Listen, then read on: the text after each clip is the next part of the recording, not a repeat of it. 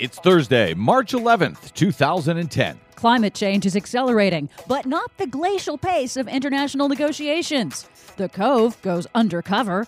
Venezuela's dam electricity shortages, plus. Americans already work overtime to keep ourselves well marbled. Our diet has practically made us a new species. Ho ho sapiens industrial food production, and a new food recall. All of that and more straight ahead. I'm Brad Friedman of BradBlog.com. And I'm Desi Doyen. Stand by for six minutes of green news, politics, analysis, and snarky comment. America, I'm going to shoot straight with you. I think I've wasted your time. I have wasted an hour of your time, and I apologize for that. It appears that Glenn Beck has come up with his new sign off phrase.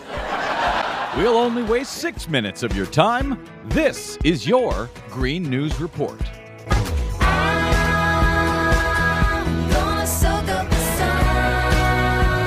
Today's Green News Report is brought to you by Velvet Revolution's Disbar Torture Lawyers campaign. The DOJ Inspector General has found that Bush's DOJ attorneys committed professional misconduct by approving torture and other war crimes but the DOJ refuses to refer the findings to state bar associations. So, VR will. Please sign on and donate to help support this important campaign for accountability at disbartorturelawyers.com. That's disbartorturelawyers.com. Okay, Desi Doyen, what do you have on the lineup today? First up, China and India have quietly and formally signed on to the Copenhagen Accord this week. The two are the last of the major emitters to sign on to the accord following contentious negotiations with President Obama at the end of the landmark UN Climate Summit meeting in Copenhagen, Denmark back in December. The accord, signed by over 100 nations now, calls for limiting the rise in global average temperatures to no more than 2 degrees Celsius over pre industrial levels and establishes funding to help the poorest, most vulnerable countries adapt and mitigate the effects of climate change. International negotiations will continue in the coming months to work toward a legally binding agreement with specific targeted emissions cuts, but it looks like they're not going to reach anything now until 2011. But there is one major economy and one major emitter still holding out. That's Russia. Well, isn't the U.S. also holding out? Uh, I've heard that uh, the uh, climate negotiations in Copenhagen were a failure, that the Senate was never going to approve anything anyway. We can't just blame Russia for this failure, can we?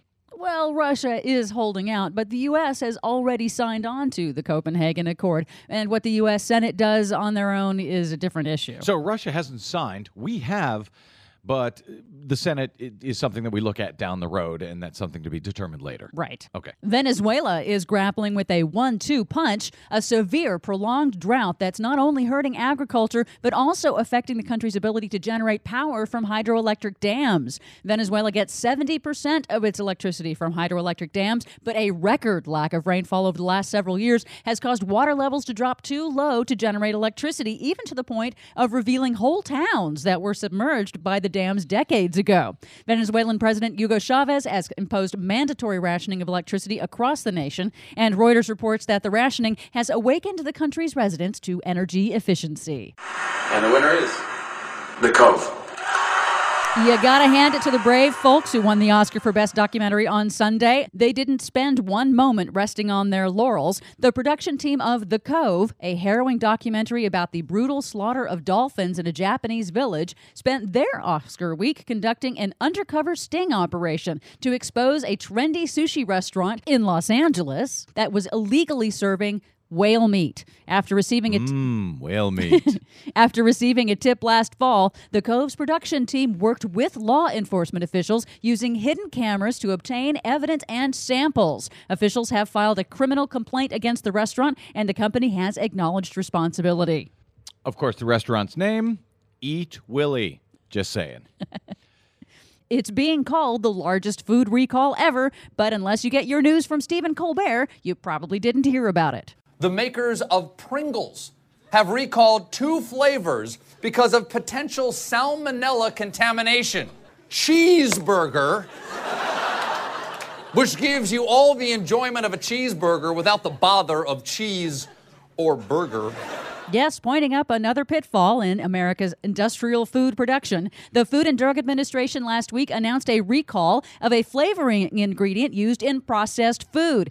But wait, it gets better. The Washington Post reports that FDA inspectors now say the company, Basic Food Flavors in Las Vegas, knew that their products had tested positive for salmonella three times in the last two months, but continued to ship their product to food makers around the country anyway. The risk to consumers is considered low and no known illnesses have occurred. You can check out the more than 100 products included in the recall at our website, greennews.bradblog.com. Also, avoid Pringles flavor humpback cheese.